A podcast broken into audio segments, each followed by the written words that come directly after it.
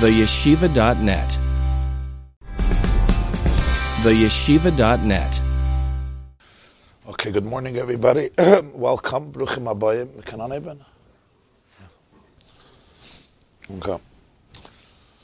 We still have to finish a shtickle of Teldas, but since Chanukah is coming, um, we're going to have two shiurim today and tomorrow. So I wanted to learn something on Chanukah.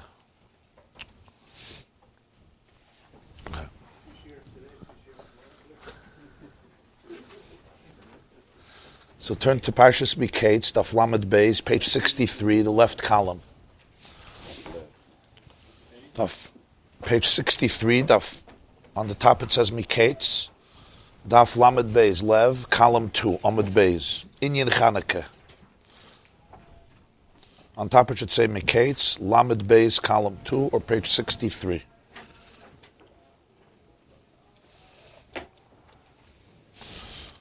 Uh, as transcribed in the back of the Sefer, this Maimer was said Shabbos Chanukah, Tovkuf Samach. Tovkuf Samach would be 1799, which, uh, just in context of history, would be a few days after the first anniversary of Yutas Kislev. Yutas Kislev happened, the Geula of the Balatanya Tovkuf Nun Tes, 1798. So this was one year later, Shabbos Chanukah, Tovkuf Samach, 1799. Tovkuf Samach is 1800, but probably it was before the new year, so 1799. Inyan Chanukah. To understand something of the concept of Chanukah. Hine kavu haneis benedus. The Chazal established the commemoration of the miracle through Neiris, through us having a mitzvah of lighting candles every single night.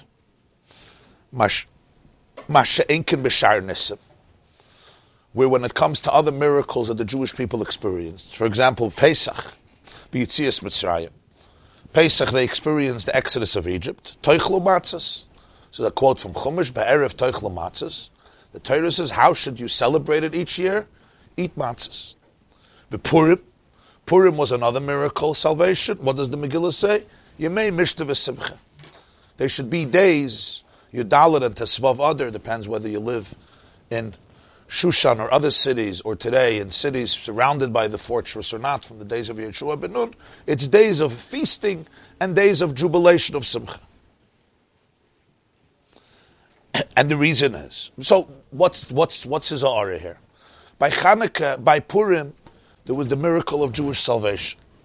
Pesach is a miracle of Yitzias Mitzrayim. And each Yom Tov, the Torah establishes how the Jewish people should celebrate it. Pesach is Ba'erev Teichel among the other things we do Pesach. Purim is Yemei Mishta Simcha. We have a feast and we have Simcha. Chanukah, the way the Chazal determined the proper, the appropriate celebration and commemoration of the miracle of Chanukah is through the Neiris. Now, usually, the way they commemorated the celebration has to do with something that happened. For example, Hanukkah. It's not just they said light candles, it's because the miracle was connected to the menorah. But that wasn't the only thing that happened on Hanukkah. The truth is, in the context of history, the whole story of the menorah came as a follow up to the most important event of Hanukkah, and that was a military victory if the Yevonim would have defeated the Chashmonaim, if the Chashmonaim would have not triumphed over the Yevonim, they couldn't dedicate the Beis HaMikdash the way they wanted. They couldn't light the menorah. Or to put it in other words, let's say the menorah would not burn for eight days. Let's say the menorah would burn only for one day, and there would be no miracle. What would have happened? They would have waited seven days, as the Ran says, got new oil and light the menorah. So actually, in the context of history, the more important event of Hanukkah was, L'cha'ira, the military victory, which is mentioned in Al Hanisim, in which the miracle of the menorah is not mentioned. If you ever noticed, in Al Hanisim that we say in davening, we don't even mention, or in benching, davening, we don't even mention the miracle of the menorah. Only the fact that Masarta Geberim biyad Chaloshim, Virabim biyad Ma'atim, Utmeim biyad Tahirim, etc. So let's say there would have not been a ness of the menorah, right? It would have not diminished l'cha'ira, the most important event of Hanukkah. Judaism was saved. Judaism was saved, the Jewish people were saved, and they could light the menorah. They can go back to the Beis Hamikdash and reestablish. They reestablished the Malchus and the independence of the Jewish people, politically, militarily, and more importantly, spiritually. So this is the, the backdrop behind what Baal is saying. The Chazal yet chose to tune in to this detail, to this miracle, and this became the way we celebrate Hanukkah.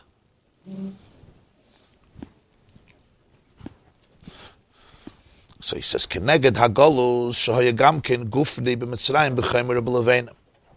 When we eat matzahs, it has to do with the theme of Pesach, because Pesach was a liberation of galus of exile, which was not just spiritual; it was gufni. It affected the body. The Jewish people's bodies were enslaved; they were subjugated. Building dedicated to enslavement to Parai, b'chaymer b'levenim as the Torah says, he wanted them to build with mortar and bricks. Ubimei Haman, in the time of Haman, Bikesh Lahashmid, Chuli, he means the continuation of the Pasuk, Lahashmid, Larigul Abid, Ushlalam Lavois. The edict, the decree of Haman was physical genocide, to exterminate the Jewish people physically, and to rob all of their spoil, all of their shlalom, all of their assets, all of their richness and wealth. So Purim and, Mitzir, and Pesach have this common denominator. Gemara also says Mismach Gula why we do Purim and other Sheni, because Mismach Gula Legula actually says Yemei Nisim, Hoyulem Yisrael Purim and Pesach.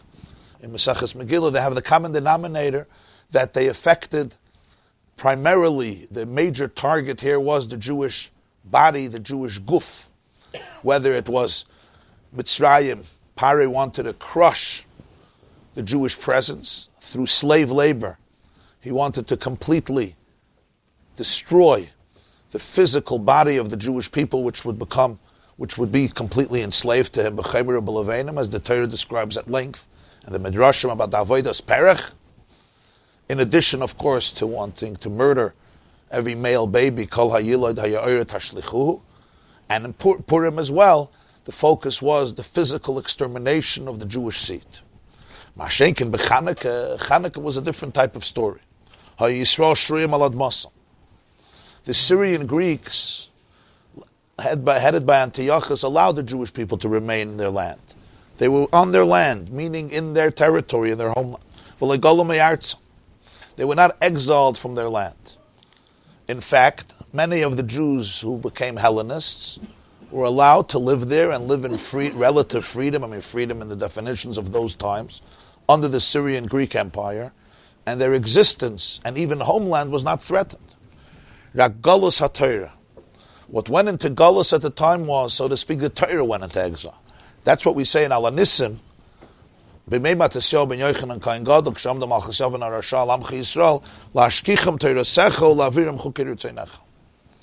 doesn't say that the Malchus Yavan, the Syrian Greek Empire, stood up to exterminate you like we'll say by Alanissim of Purim.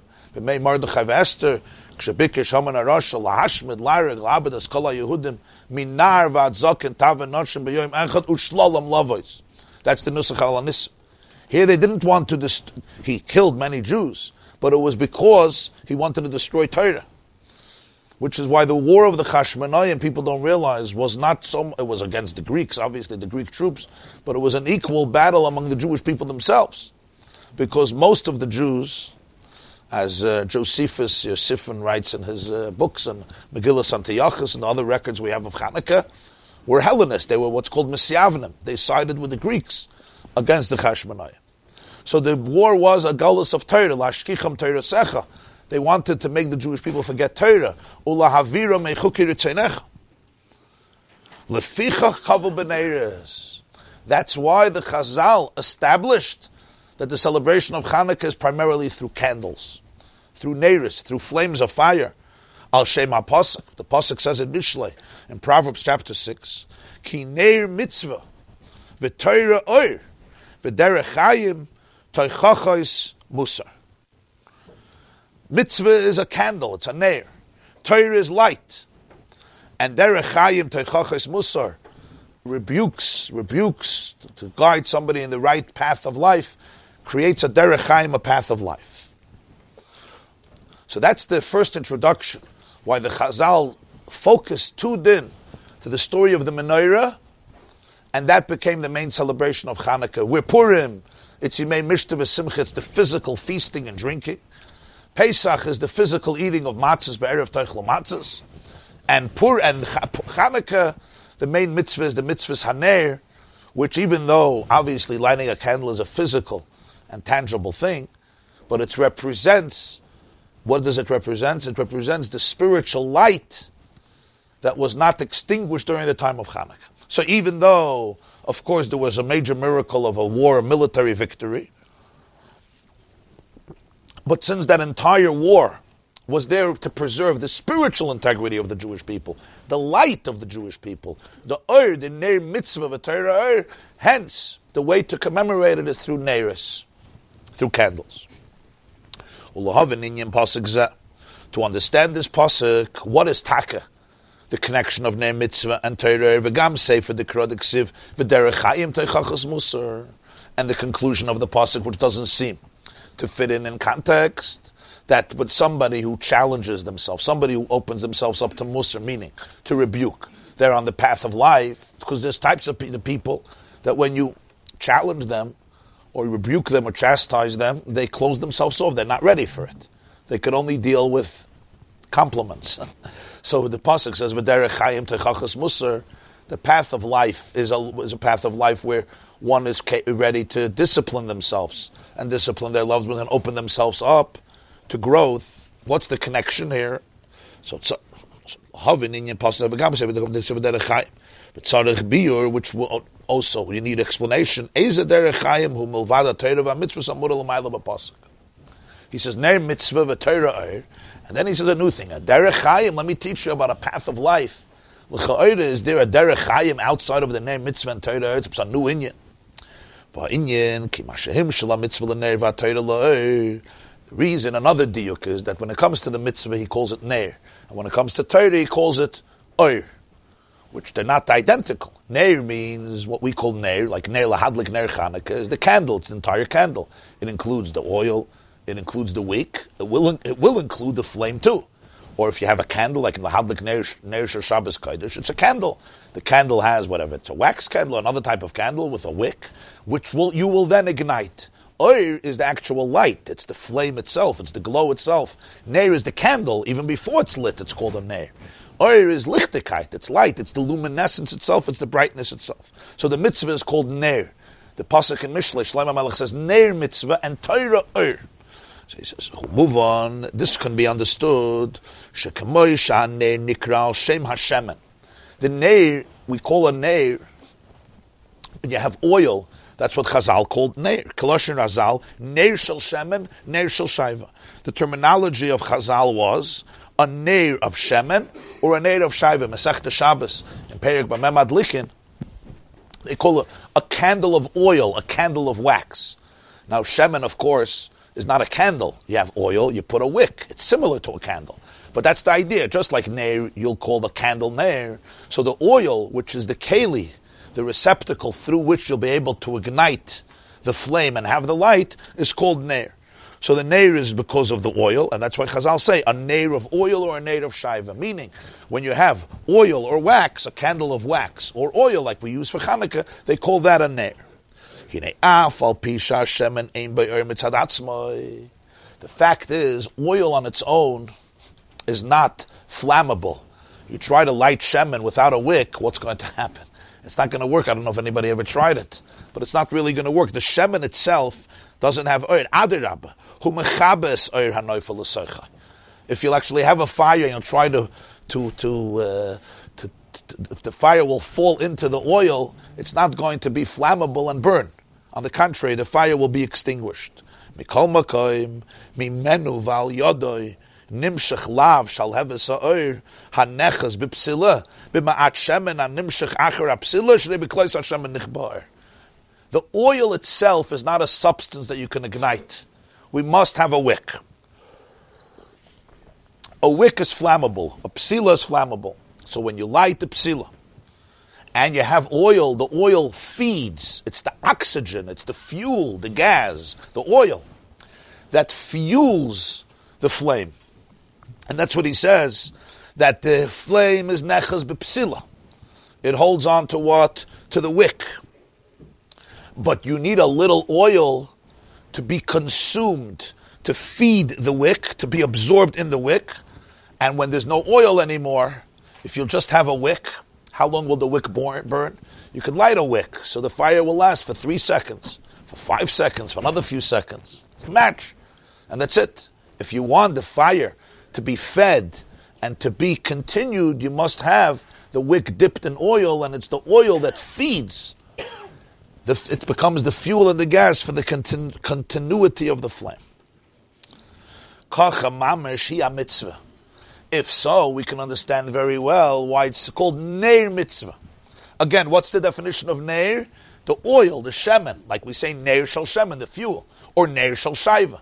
So you have a candle, a mamash a candle, or you have shemen, which is the concept of a candle. Just like you have a candle and the wick is inside the candle. If you just have the wick, again, it's not going to last. It'll last for a half a minute, for 10 seconds. You want the Neirish of Shabbos and the Neirish of Hanukkah to burn. The purpose of Neirish Shabbos was Shalom Bayis, should be light in the home during the meal of Shabbos, which was at night. Remember, this is the days before there was any other for- source of light, electricity. So this was your source of light. So you have to have the candle. The same is true with the shemen. That's why he says neir mitzvah. Because mitzvah. It's not stam as a metaphor. This is mamish the concept of a mitzvah. Why? Hagam shurotz. Again, the shemen itself is not on fire, but the shemen feeds the fire. Hagam shurotz and amelech belishim tam v'das. A mitzvah is the rotzen of the melech. It's the desire of the king. Tam After all the explanations, one doesn't really fully comprehend the meaning and the value of a mitzvah. What is the ultimate meaning and value in putting on the tzitzis, or in wrapping the tefillin, or putting the mezuzah on the door, or whatever the taryag mitzvahs hatayra are? It, it, it transcends. Tam v'das, it doesn't have real hasaga, real comprehension, that a person could come up with it on his own and say, this is purely logical. There's an element of rotzen here, mikol makoim, mimena, through her, va'al yada, I'm sorry, from her and through her, nimshach v'nezgal oir hachachma. Zu shabal peh, doiraisim echachma nafkas. Through the mitzvah, we access the light of chachma, which is represented by Torah Shabal Peh. As the Zohar says, all of Torah comes from chachma, from wisdom. V'hachachma, v'havona b'Torah Shabal Peh, rak lahavin pirush, lahavin ulahasik pirush, v'tama mitzvahs kol mesechta lefi the whole musig of Torah Shabbat is basically to explain and to comprehend the meaning of every mitzvah, or the reason of every mitzvah as much as we can, every mesechta according to the theme of that mesechta. Meaning, you'll open up, let's say, we'll chap on Mesechta Psachim. Yeah. Mesechta Psachim doesn't deal with the ultimate premise of what's the significance of chametz. Or what's the significance of eating matzah? Like, why from everything did Hashem decide that matzah is the greatest thing in the world for eight days, and chametz is the worst thing in the world for eight days? Yeah. In Likkutei Torah, it's discussed at length. But, the, and then everything else, and the eating of the morer, and the eating of the charoises, and the way it's done, say with the mitzvahs deraisa, and say the mitzvahs derabanan. Again, there's things that are understood, but there's a lot of things, this is what Hashem wanted. And yet, the whole Masechta, which is full of Havana, because Torah Shabbat is about understanding, it's all there to explain the mitzvah. Any mitzvah that it is, whether the Masechtas that deal with one mitzvah, or they deal with another mitzvah. So the mitzvah is the Shemen. The Shemen is Neir mitzvah. Through the Shemen you have the Oir. The mitzvah itself doesn't have Asaga. But through the mitzvah, you have the whole Torah Shabbat Peh, which explains and dissects all of the mitzvahs. Every Masechta Lefi The Masechta takes the mitzvah as a premise, the mitzvah is the foundation, and then the Masechta, Mishnayos, Gemara, Rishonim, the the Poiskim, are all analyzing every detail, every aspect, every nakuda, every condition, every prat of the mitzvah. So the oir he compares this to the chachma. The light is the light of Chachma. Right? Oir Raisa, Oir. Oir Raisa is Torah, which is Oir. Oir Yesa brings Oir. That comes from Chachma. That's accessed without the oil. You wouldn't have that in a substantial way. So it's the Ner mitzvah that brings out, like the Shemen, that allows the Oir to burn. So it's the mitzvah that allows, it accesses the Oir HaChachma of Torah Shabbalpa, because all of Torah Shabbat is trying to explain every mitzvah in all of its details. That's what every Masechta does. And there, there's already long shiurim and long explanations. Is the gather of the mitzvah this or is the gather of the mitzvah that? But it completely takes the mitzvah as a premise. When one goes back and says, well, wait, wait, wait, could we start all the way from scratch? Most Masechtas will not do that. Most classes will not do that. It's already establishes the mitzvah as the premise, and now let's understand what's the gather of the mitzvah, right? You can have, let's say, a, a boy or a, a class or people learning a Masechta Gemara with tremendously uh, interesting and engaging and stimulating shiurim. And the shiurim will be defining the definition. How do you define the mitzvah? How do you understand the mitzvah? When you dissect it and you dissect it into parts and you break it up. What's this geder? What's this pchina? What's this inyan? This is a din in this and this is a din in that. More details, the more gedarim, the more pratim. But it's all what? It's all ultimately to explain psanakuda of ratzon, psanakuda of a mitzvah. That's like the shemen, which accesses the Eira Chachma.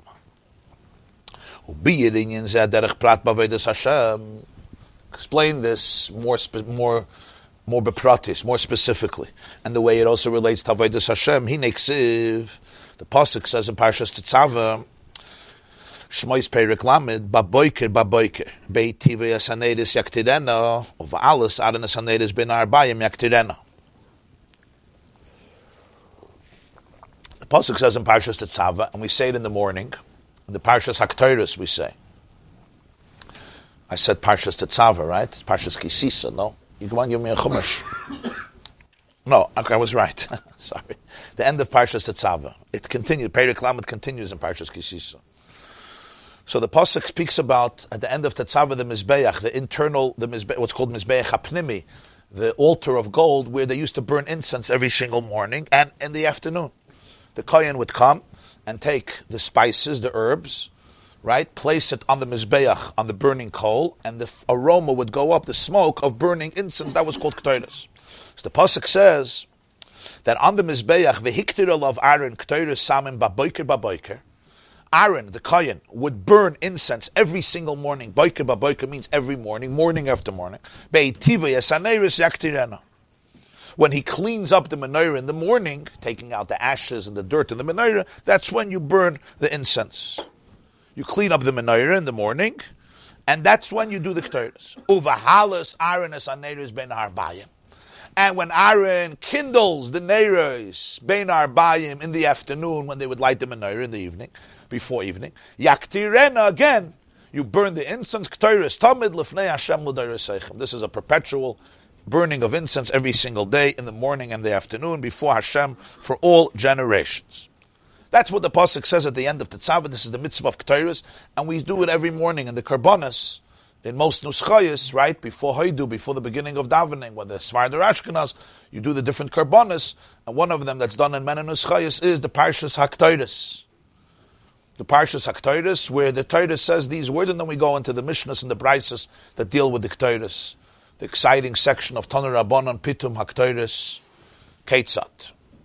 Balatanya, Lahavin lama gabi behitivoy. Bahalas asaneris. The terminology when it comes to baboiker, to the morning, is behitivoy esaneris yaktirena. When it comes to the evening, the Lashon is uvahalas arin esaneris ben har it means to make it good, right? From the word toiv. Rashi says it's cleaning. It's cleaning the the vessels, the cups of the menorah. You had to clean them out.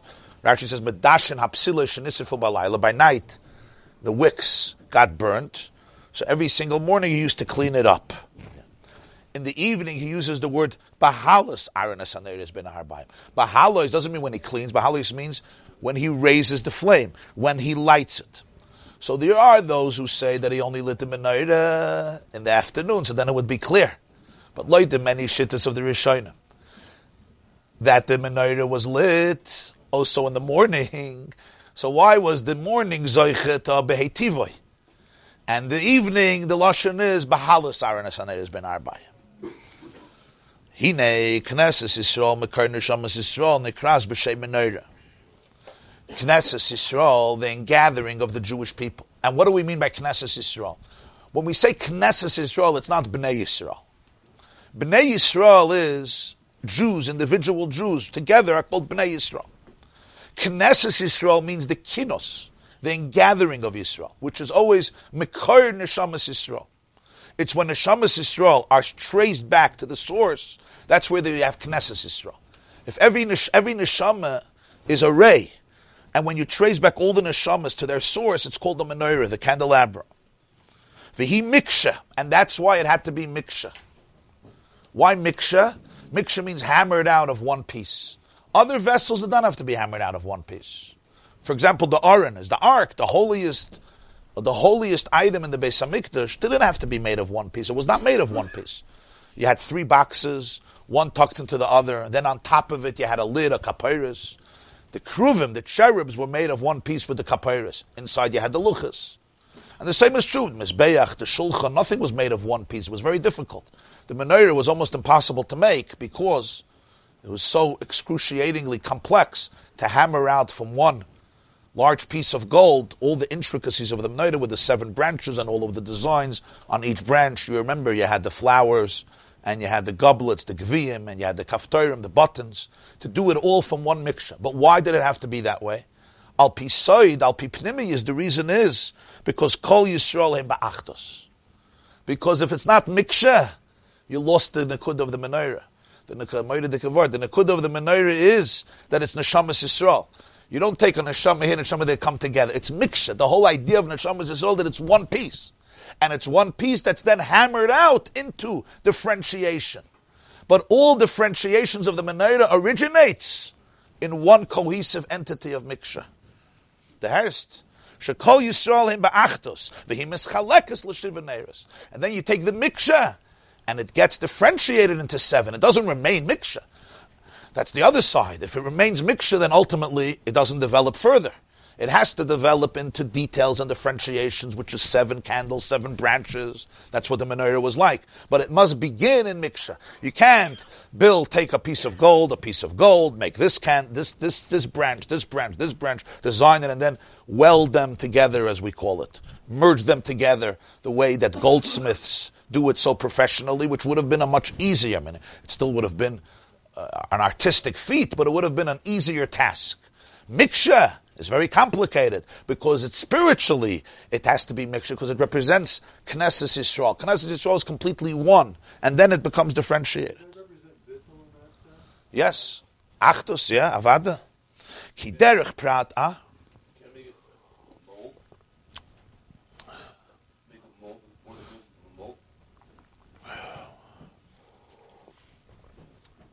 It wasn't done that way.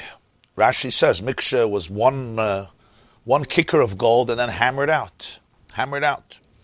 Kiderech prat yashishim riboy nitzutzis klolis. There's seven branches, but that's generally. Specifically, you have six hundred thousand sparks, but even these six hundred thousand are called nitzutzis klolim. General sparks. Why? Shekol nitzutz mischalik l'shishim riboy nitzutzis pratis because each spark is then divisible, it's divided into another 600,000 individual sparks. So it's 600,000 times 600,000. So he just said it can't be a mold, so each person, each neshama that comes out from the menorah has to be mixed, it can't be just a mold. Yes. Yes. Yes, spiritually, the neshama is not just in a mold. You have to hammer it out. You got to work it out. It's not a cookie cutter, right? Very good hara. You triggered a lot of psychological awareness here and observation. So Shiva Neiris is Knesset Yisrael in a general way.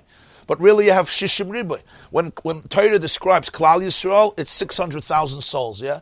Shishim Ribu Yisrael. But we know there's more than 600,000 Jews. That's what he says. Each, those are sparks. Sparks from the Shiva Neris. But each of those sparks now is divided further to 600,000. How much is 600,000 times 600,000? Because each of the 600,000 sparks is divided into 600,000. Du bist mathematician. Kamavur Betanya is mentioned in Tanya in Periklam Zion, he says it. Yeah.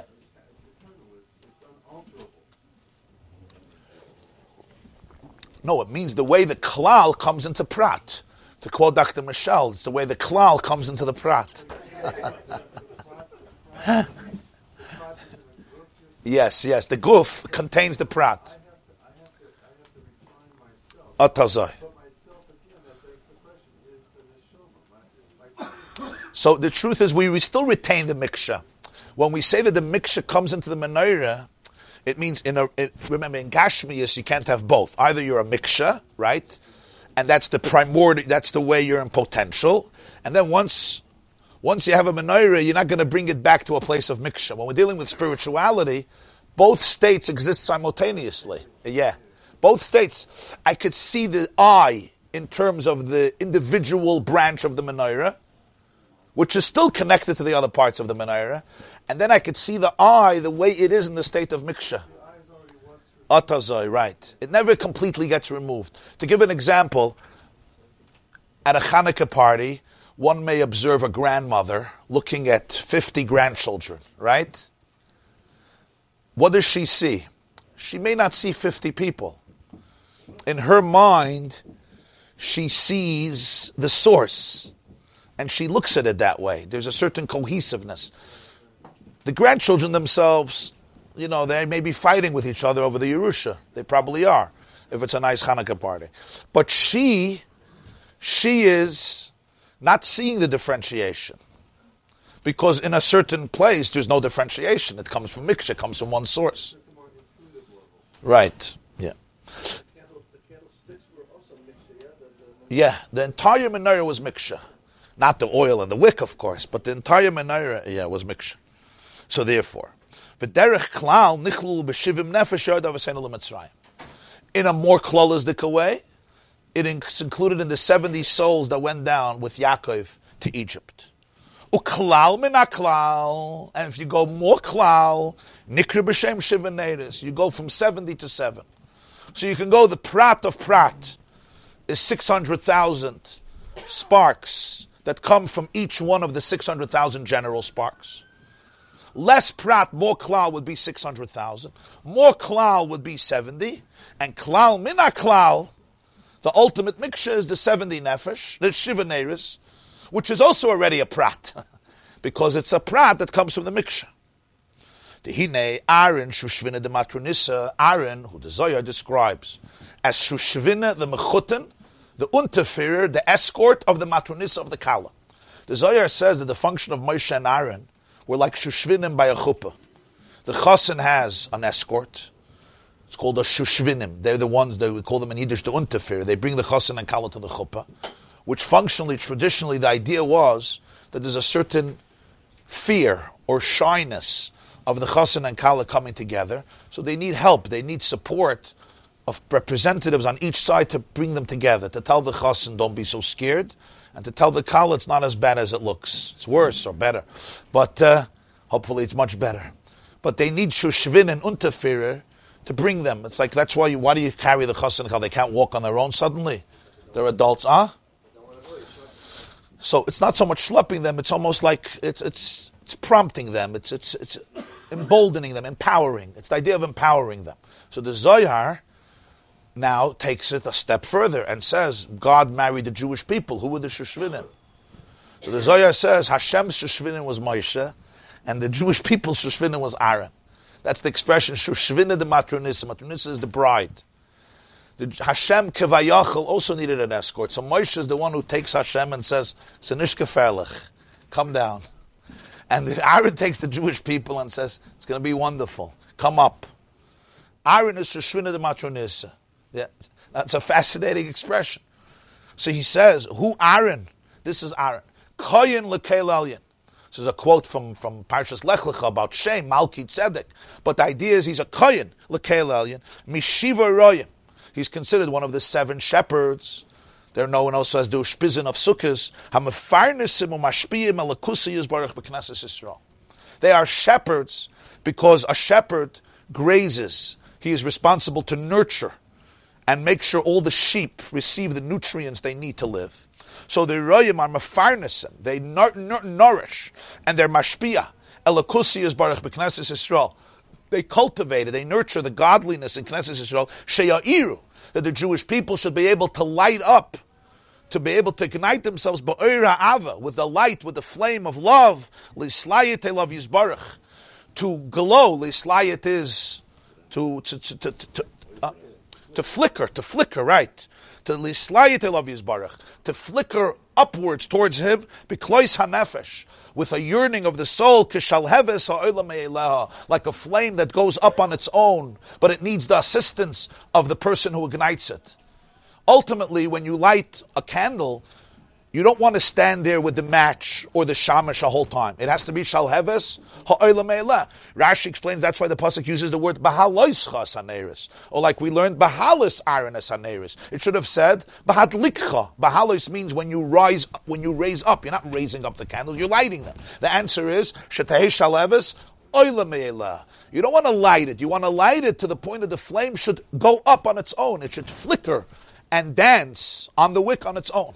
So Aaron is one of the Shiva Roim, the seven shepherds, who helps ignite the Kala, Klois HaNefesh, who helps ignite the souls of the Jewish people to be able to nurture them with their own, with, with their true meaning, with their true depth. But Oir Ha'ava, they should flat, flicker with the light of love. Mitzvahs, bekrishma. And the mitzvah of which they accept in Krishma, he says, kach be'emes. that it should take be as a be'emes la'mita, with truthfulness, takua belev kalechad v'echad mi Yisrael, etched in the heart of every Jew. In other words, a Jew says v'aftas Hashem alakecha, but is it be'emes? Is it real? Is it authentic? Is there a real emotion? Is there a real relationship? What do you need Aaron for? A person on his own, because he sees himself as a very materialistic object, umalubish binyanam gashman, and is completely enclosed in material matters, would not have the capacity to find this light in himself. This itself needs help from Hashem. A person on his own could see himself very external.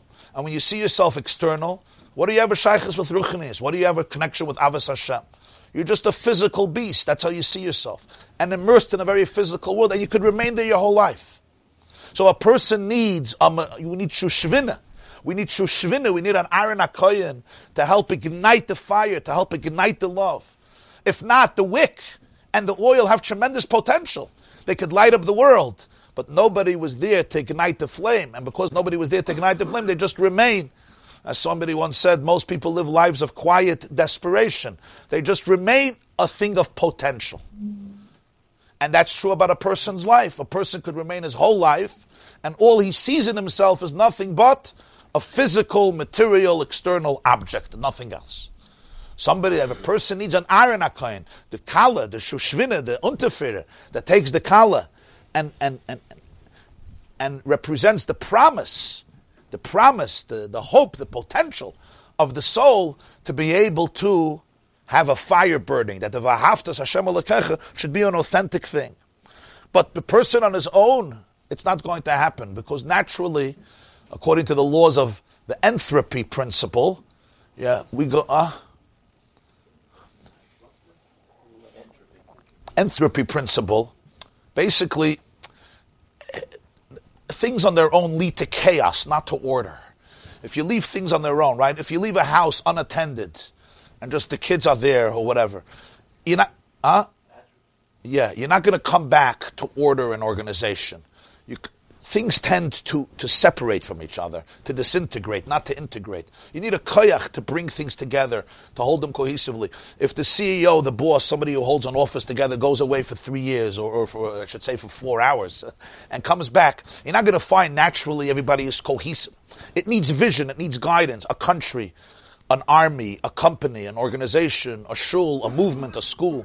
It's a koyach, a family. It doesn't happen on its own. On its own, we tend to, to to separate, to fragment, more chaos, more chaos, more differentiation.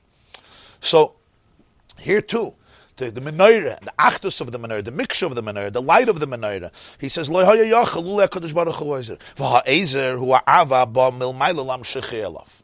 And the help is part of the ava that comes milmayla.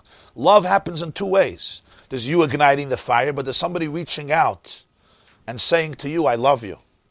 That may not. That's not enough I also have to find it within me. We all know sometimes people are not ready to experience the love that's given to them. A person could say, I love you, but you're not ready to feel it because you have to be open to it. It's reciprocal. So therefore, there is the ava that comes milmaila, that Hashem reaches out to the Jew and says, I love you. But I have to be ready to hear it and to be open to it. If a person, for example, this happens often. A person feels valueless. They don't believe that anybody could love them because they never saw it that way. So they never trust somebody who says, I love you. They can't hear the words. They may hear physically the words, but emotionally they can't hear it. They're deaf to it. And therefore they actually start thinking the person is lying, so they hate the person. so, so that becomes the tragedy of life, that the more somebody is reaching out, the more negative energy they're getting. At least if you wouldn't tell me you love me, I wouldn't hate you because I don't expect anything. But now I actually I'm suspicious. I'm suspicious. I want to know what your manipulation method here is. So actually you become my enemy. So subconsciously it becomes very, very complicated. So it's a two-way street. Now this is a, a, profound emotion that people struggle with. It's not such a simple thing. You have to be able to be open to it. We say every morning, Avas oilam mahaftanu Hashem or in Nusach Ashkenaz, Ahava Rabbah. But for our discussion, it's not negay. If you say Ahava Rabbah, you say Avas Oilam. Ahava Rabbah is actually stronger than Avas Oilam. But even Avas Oilam, even Avas Oilam, the person could sit and meditate that actually he loves me, Avas Oilam Hashem loves us, and you finish Haboiche B'Ami Yisrael Ba'ava. So that's the Ava Abba Milmaila. But it sounds like he's being very precise with Lashon. I don't think he's saying. I mean, it doesn't sound like he's saying it's a hisarusa Leila. It's still a hisarusa to Latata, but he says he's for Ezeroa. Yeah, you're right. Yeah, yeah, right. Yeah, yeah, yeah, yeah, yeah, hundred percent. He's helping. He's helping the person through the ava. Now we can understand the two words in Chumash: Bahalas Aranas Haneris Ben Harbayim and Behitiva Yasaneris. I'm sorry, Behitiva Yasaneris in the evening, as the Lashon is. I'm sorry, I'm sorry. Behitiva in the morning and Bahalasarin in the evening. Okay, we'll be Mamshech tomorrow, Be'ezer Hashem. Same time, same place. Tomorrow, yeah. Because Hanukkah, I'm not here, so I wanted to finish the Maimah tomorrow, Bli Neder.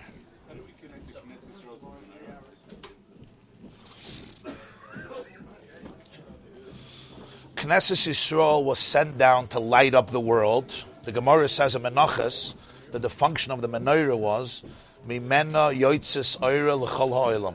Knesset Yisrael was sent down to the world to light up the world. They start off as Miksha, which is one cohesive, indivisible entity, and then it gets branched down into Shiva Neiris. Each neshama has its Neir, generally Shiva.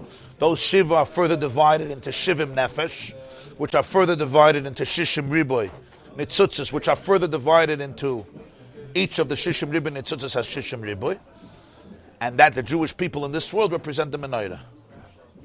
And he says, but you need an Aaron to light the Menorah, because the person on his own to light up the world. Yeah, to light up the world. Thanks again for the opportunity. I'm getting a lot of encouraging feedback when people watch. So Gewaldig. Thank you for sharing, and thank you for the vulnerability. You shared very genuinely. That was very meaningful. Thank you. Okay.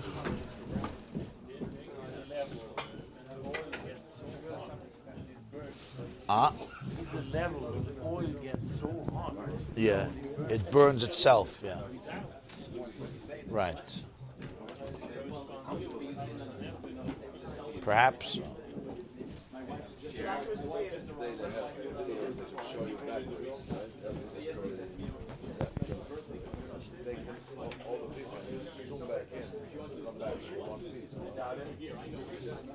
Yeah, yeah.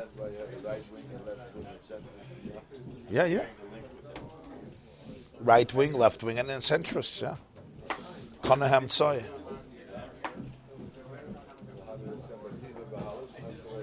Ah? Yeah, he's going to continue. You understood about the the the Neir and the Shep, the Neir and the Oir. Torah Shabal Peh is always about explaining the mitzvahs of Torah Shabbat But the prem, the mitzvahs are the premise. All the shiurim, yeah? Gedarim of mitzvahs, biurim of mitzvahs, explanation of mitzvahs. So now he continues and he says, one, two, three, four, five, five lines from the bottom. This will explain that pasuk at the end of Tetzava. Uvahalois, it says, Baboiker, Baboiker. We say it in the morning if you say Parshas Aktoidus, right? V'nemar, V'hiktir love. You say, you remember from the morning, from the Karbonis. V'nemar, V'hiktir love Aaron Ktoidus Samim, right? Baboiker, Baboiker, Behitivoi esaneros yaktirena. Karbonis is a whole davening for itself. Uvahalois Aaron, esaneros, Ben Harbaim, Yaktirena, Ktoidus Tamad Lufnei Hashem. This is said actually every single morning. So he says, Kihine Amr Razal, the Gemara says, Afal Pishei Sherid Min Hashamayim Mitzvah Lavi Min Ahedyet. Even though the fire comes down from heaven, there's a mitzvah to bring a fire from the person, from the ordinary person. Meaning, in the time of the first Beis Hamikdash, there was a fire that came down from heaven to burn up all of the offerings on the altar. It was an Aish that was Yorid Min Hashamayim. It was a fire that came from heaven to consume the karbonas. Nonetheless, it's still a mitzvah that the Koyanim every morning light a fire. They would bring wood, put it on the altar, create what's called a maracha, which we also talk about in the morning. In Abaya, have a Masada Seder, a maracha, Mishma de Gemara, maracha Gdoila, maracha Shnia. They would prepare piles of lumber, piles of wood on the altar, and ignite a fire. And it was a mitzvah. There had to be a perpetual fire burning. And even though you could say there's a fire coming from heaven, still mitzvah, there's a mitzvah to bring the human flame into the process as well. That's what the halach is. It's a mitzvah on the mitzvah lahavim and Here the Balatanya is going to explain this whole idea from a transcendental and spiritual point of view. What is the Eishman Hashemayim and what is the Eishman Ahedyet? Physically, it means there's a supernatural fire that comes from heaven, and then there's the fire that a person creates by putting, by igniting the logs. That's mitzvah lahavim and. It's a human flame, meaning it's a natural flame that comes from the human initiative, using natural resources that we use in order to ignite a flame. But there's also, like in every Maimah Chazal and every mitzvah, there are many layers of interpretation and meaning. So he says, Pirush, the fire, as we said a few lines ago, the Balatanya said, what is the fire? He spoke about the Shalheves Ha'olam as the light of love. The Oir because love is represented by passion and warmth and intensity and heat and connection. So that's represented by the Aish, as he said before, the Slayit, the Oir that Aaron kindles the menorah, which represents Knesset Yisrael, that are one and then differentiate and in the differentiation, they need help to find their true light and their true inspiration. When we are in a state of miksha, we don't have to be lit, because over there, the oneness is obvious, the cohesiveness is is uh, is certain because it's indivisible. But once there is differentiation into seven branches, which is then is further divided, that's when you need Aaron to light the Aish. Now the Aish in the Beis Hamikdash came from two sources: the fire from above and the fire in a hedyet. What's the fire in a hedyet? So he says, Pirush, hedyet, hedyet. It's a little bit of a strange term, hedyet. Hedyet really means a simpleton, right? You'll say, you'll say, Kohen Gadol, ah? Altehi berches hedyet, kalabeinecha. The bracha of a hedyet, you know what a hedyet means, right? How would you translate hedyet? Ah? A simpleton, right? A simple person. Now, it's not necessarily insulting. You have a Kohen Gadol and a Kohen Hedyot. Doesn't mean the Kohen is, but it means relative to the Kohen Gadol, he's not the Kohen Gadol. He's the simple Kohen, the ordinary Kohen. This year on Sukkot, we had a Farbrengen in my Sukkah, one of the nights, Simchas HaSheva, and it was pouring. And I was in the Sukkah and somebody was there. Now there's an expression of Chazal that somebody who stays in the Sukkah when it rains is called a Hedyot. So he came over to me afterwards and he says, I want a bracha from you. I said, what's up? He says, Al tehi berchas Hedyot kala beinecha. okay.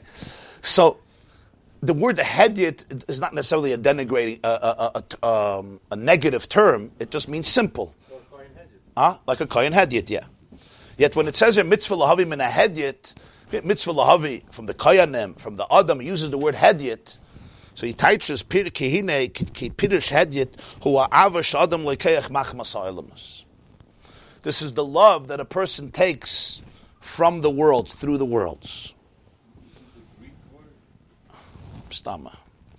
It's the ava that comes, it's born from the oilamus, from the worlds. Mepchinis malchusa yizbarach. From his malchus, meaning shu melech gadol v'neir al kol oilamus al v'tachtoina. Recognizing Hashem's malchus, kingship, over uh, great and awesome king over all the worlds, the higher worlds and the lower worlds. And as we say in davening, all the legions of heaven and of course of earth bow to you. We say in Vayavarach David. Atu Hashem levadecha, right? Atos is Shemayim, Shmer Shemayim, Haaretz, v'chol asher Allah, v'ata mechayes kula mutzvah, Shemayim lecha mishtachavim, v'elef halofim, v'ribirivavim kademoyi chuli, the Pasuk says, thousands upon thousands and myriads, tens of thousands in front of him, kemavur, begemaro, bezoyar, bebir, inyuri, beyolam, mesugdalosoi. Explain that length in Gemara and Zohar. The multitudes, the extraordinary amounts of worlds, physical and spiritual universes. And the greatness, the magnitude of the cosmos, the magnitude of the universe, just of ours, and then those above it. Baruch Shem Kved which is one of the reasons why Chazal inserted the Baruch Shem before Vahafta, which doesn't exist in the Torah. The Torah you have Shema Yisrael followed by Vahafta, without Baruch Shem and yet we know, as the Gemara says in Psachim, Chazal inserted that extra stanza, Baruch Shem Kved Malchus and it's a wonder, how did that come into the text when it's not there in Chumash, in Parshas Veschanan, we have the Shema. So there's the tradition that Yaakov said it, and and uh, they put it in, but they put it in silently because Moshe didn't say it, but Yaakov said it. But there's a, the, the, the, what is the what is the theme behind it? The theme is Kihine at the end of Baruch Shamar, which Baruch Shamar is the opening blessing of davening. Psuki de Zimra is sandwiched between two blessings, Baruch Shamar in the beginning, and Yishtabach at the end. So the whole Psuki de Zimra is an outgrowth of Baruch Shamar, and Yishtabach is the summation of it. Baruch Shamar is a very significant, a very significant prayer, and the way it ends is Negadelcha and Shabechacha and Fa'erecha and Amlicha and Askir Shimcha Malkeinu Elokenu. Yachid Chei Ha'olamim Melech, the only one, Yachid, singular. Chei Ha'olamim, the life of the worlds. Melech Meshubach U'Mefayar. Adeyach Agadol, a king who's praised and glorified. Adeyad, Adeyad means till eternity. Shmai Hagadol is great name. Meshubachim Afar Adat Shmai Hagadol is great name is praised and glorified till eternity for eternity. Pirush Yachid Hulamaylam Abchinas Echad. There's a difference between Yachid and Echad. We'll say Hashem Elokeinu, Hashem Echad, not Hashem Yachid.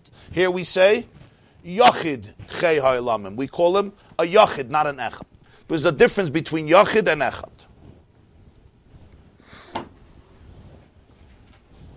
And it's interesting you see this again at the end of Sukkot Zimra. When we finish Yishtabach, right? Haboicher b'shirei Zimra, he chooses songs and melodies. Melech Yachid Chei Ha'ilamim.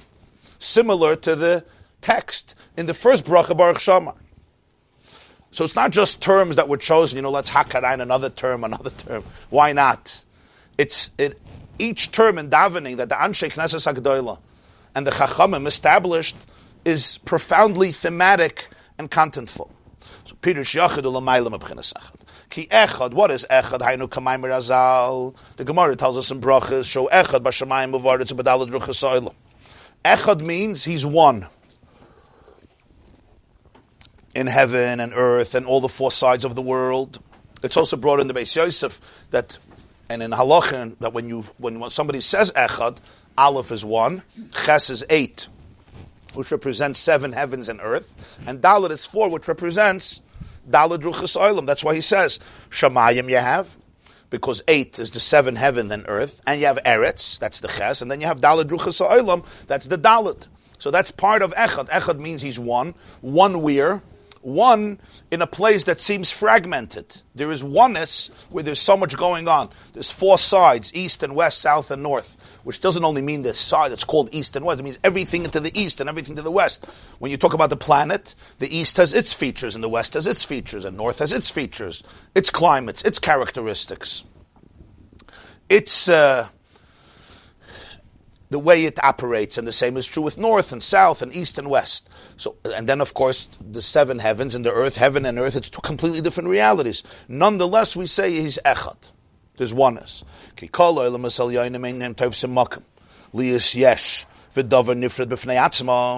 Because even though you have all of the worlds, so there's absolute diversity and fragmentation and divisiveness, but all of the worlds, the upper worlds, and also the lower worlds, don't occupy a separate space to become a yesh and over nifrit to become completely separate, fragmented, and detached, and then you could say that there is real fragmentation. That's not the case.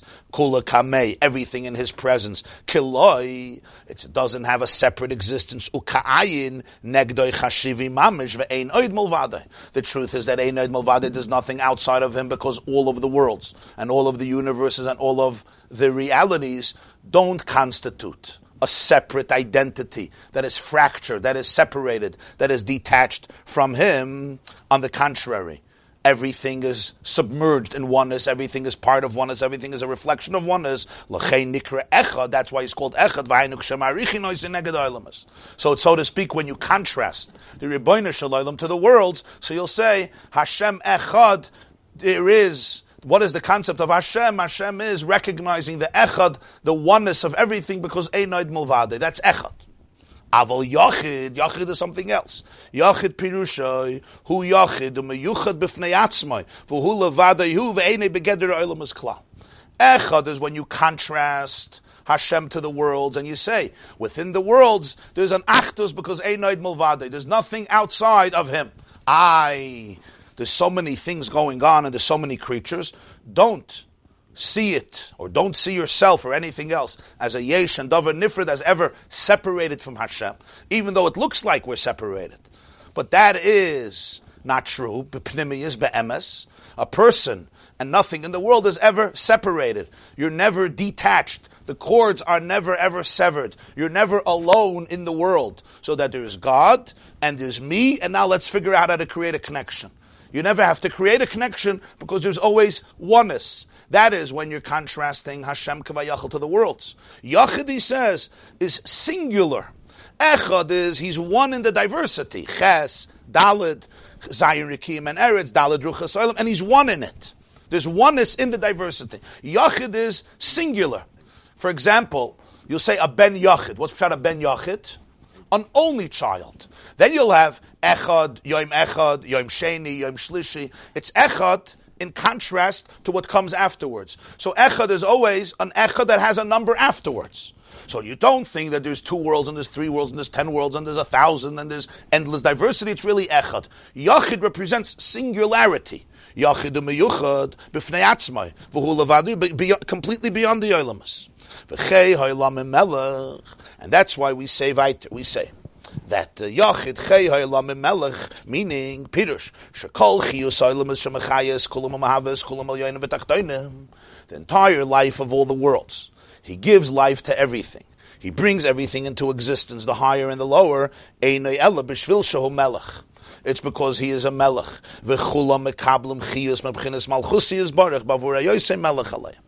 Because he, becomes a melech on them. He defines himself as a leader, as a creator, as a king. So therefore, they all come into existence and they all have vitality because malchus, by definition, means, as we say, ein melech beloyam.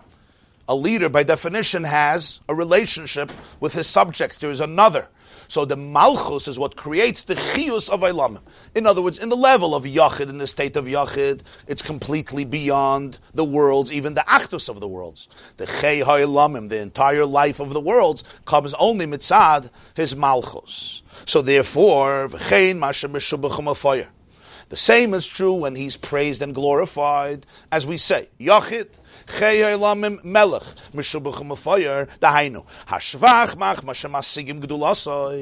The praise that comes from our comprehension of His truth, who ad. We say it's adei ad. What's adei ad? Kili Gdulasoi ein Cheker because his greatness has no, there's no inquiry, meaning you could never figure it out, as we say in Ashrei. So there's always praise after praise, step above a step, higher and higher, ad ein kates ad infinitum without an end, ve'ein tachlis, and no summation to it, bavur hagadol. And it's all because of shmoy hagadol. What do we mean? Shmoy hagadol, his great name, ki liyos nikru shmoyu malchusay. Aleim bilvadhu. Because this is what allows his name to be called on them and his malchus to be called on them. And one usually cannot touch the essence, which is the yachid. Kileis machshavet. No thought can grasp him. Shu yachid umeyuchad. This is what we call yachid. And even his name is exalted above alone. Kidiksiv malchuscha malchus kol. All olamim is basically a product, a result of malchus. V'zeu, this is the deeper meaning of what the Gemara says at the end of Megillah. And wherever you find his greatness, that is where you find his anova, his humbleness, his humility. Literally, what the Gemara means is that all through Tanakh, wherever it discusses Hashem's greatness, right away they will also discuss his humility. For example, Moraim v'kadosh eshkoin es dako ruach. He's exalted and holy, and he dwells in the humble one and the lowly spirit. Where you find his greatness, you'll also find the humility. The Balatanya teaches here one step deeper. But Makrim Shatamoitzik Delasai, Shamatamoitzian Vasnusai. What we call greatness, what we call Gedula, Gadol Hashem, for him is essentially a humility. In other words, it's the way we can grasp it for our, according to our capacity. So what we call Gedula, that's the name, that's the shame, that's the Melech. What you know about the Melech is simply his relationship with the people. What you know about Hashem is through the Bria, through the worlds. That's called the Eish Min Hedyet. Eish Min Hedyet means the way you experience God from your own perception, from your own experience, what it means to you based on your experience of life. It's the essence of the heartbeat of man. It's the essence, it's the core of the human spirit. It's the core of human energy. It's the core of all energy. It's the core of reality. But how are you describing it? You're describing it from reality. That's how we, we go from bottom up. That's what we have. I have a world, and from the world, minahedyet, from the olamus, that's how I create a fire. That's how I create an ava. In other words, I find the echad, I find the core of oneness in the worlds. So that's why we say there's yachid. Yachid is completely beyond, but I don't have a tfisa there. It's, it's who he is within his own reality, so to speak, which is completely undefined. Then there's Chei Lamim. There's God as the life of the world. Like we'll say, Riboin Shalaylam. What's Riboin Shalaylam? What does that mean? The ruler, Riboin means the ruler, right? The master Shalaylam of the world. In other words, I'm defining him as the Riboin Shalaylam. The Chei Lamim. That comes because he wanted to be a melech. It's from the Nekudah of Malchus. The Meshubachim of fire, all the praises, Adeyad is all Shmoy Hagadol. It's the name. What's pshat the name? The name is that which allows others to experience you. A person for himself doesn't need a name. If you would live yourself on an island, you don't speak to yourself usually with your name, right? You don't say, David, Shloime, Matel, you want a coffee? It's you. But, but, but if I want to talk to you, I don't have access to you. So the name is what allows me to experience you.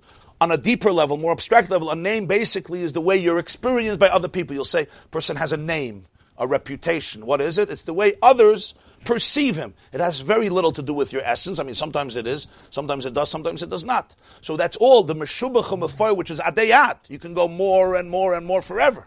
What's a shvach today? Tomorrow is a much more sophisticated one. Sometimes you get to know a person, a really, really great person, and you praise him on one level. Then you learn more, you grow more, you discover more, and it's a completely different shvach. And it goes ad ad for eternity. World above world above world. Each world is another frame, another form of consciousness. The horizons expand, consciousness expands, and it's all in Shmoy Hagadol. It's all in the shame. That's the Ava that comes from the Hedyet. So he says, "B'makom shata moitzik dolasa shamata moitzik avosnos." Kediksiv, like it says in Hallel, Hamashpili lirois bashamayim of Aretz. He humbles himself to observe, to see heaven and earth.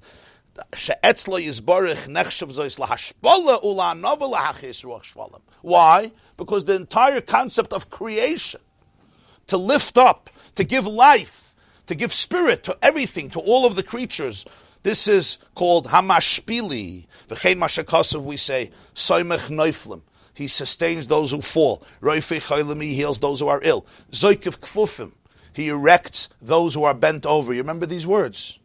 We say them every morning. Soimech neuflim, roifei chaylim, zoikiv kfufim. V'chol hamamlocha, nikra b'shem eretz. Liyos ke'eretz halazu hashvela, sheyarda mimekoim kvoida, liyos melech shmoy nikra.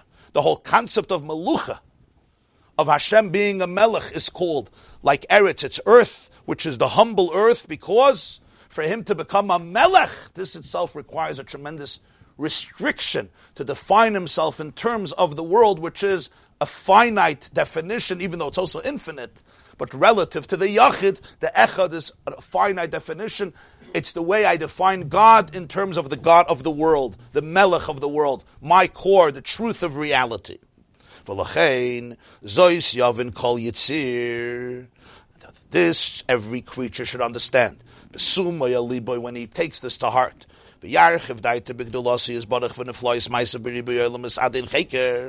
When he expands his mind to understand the truth, the truth of the of the energy of the world. The Gedulasi is Baruch represents the divine core of all the world is called his Gedula. That's what we said his Gedula is.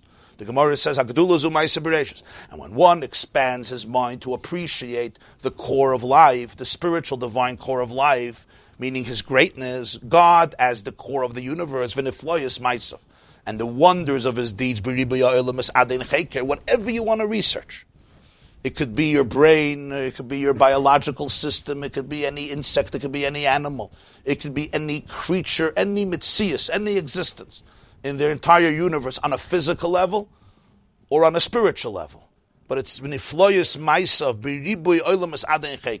the multitudes of worlds which transcend investigation and inquiry. Hine yaskel one ought to always to understand shazel an vasnusa yizbarach. This, which apparently it's infinite, not apparently it is, is the Gemara says it's all you, his humility, meaning his compressing, restricting himself. It has completely no erech to him as Yachid, because he's completely not in the Geder of Olam. So all when we say, what are we describing? We're describing God from our perspective, from our perception. That's called the fire that comes from the Hedyot. It's defining him completely from my lens. And my lens itself can grow and expand infinitely. That's his point. The lens of today is darkness, legabe the lens of tomorrow, which is darkness relative to the lens of the next day. But all of it is in the realm of Gudula. What is Gudula? Gudula is all of the universes. And again, there's somebody who has minute knowledge. There's somebody who has a much more sophisticated knowledge and sensitivity. There's somebody who has tremendous spiritual knowledge and sensitivity. There's somebody who knows and appreciates the outer universe, there's somebody appreciates the inner universe, but in the inner universe itself, there's layers upon layers upon layers in every single nakuda, every single nuance, every single prat of this world, and that's only this world. There's only this planet, and then there's this universe, and then there is all of the other universes, and it goes Adein Cheker. As he says, Gadol Hashem Adein Cheker, without beyond inquiry. For who, when you talk, however, about the Yochid, which is completely beyond the worlds, who Ashava Mashve Katan V'Gadol. That equates Katan V'Gadol over there, the smallest and the largest are the same, because he's completely beyond that Geder. Memela Tislayit V'Tislayv nefesh v'leiv lo'ur ba'ir ava. When one really appreciates all of this, So the, the heart will fire up and begin and ignite with the light, with the flame of love. With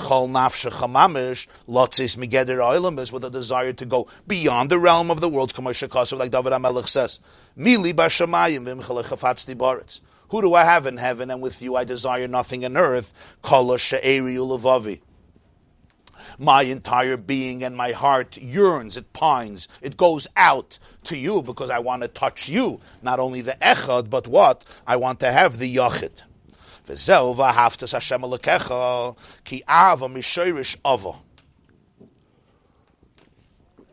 word ava in Hebrew we say is lipshaft, love. The shayrish of the word is ava. Ava, we have it, for example, the word ava. No, anybody knows chumash? Remember ava? Ah, well, avos also comes from the word ava.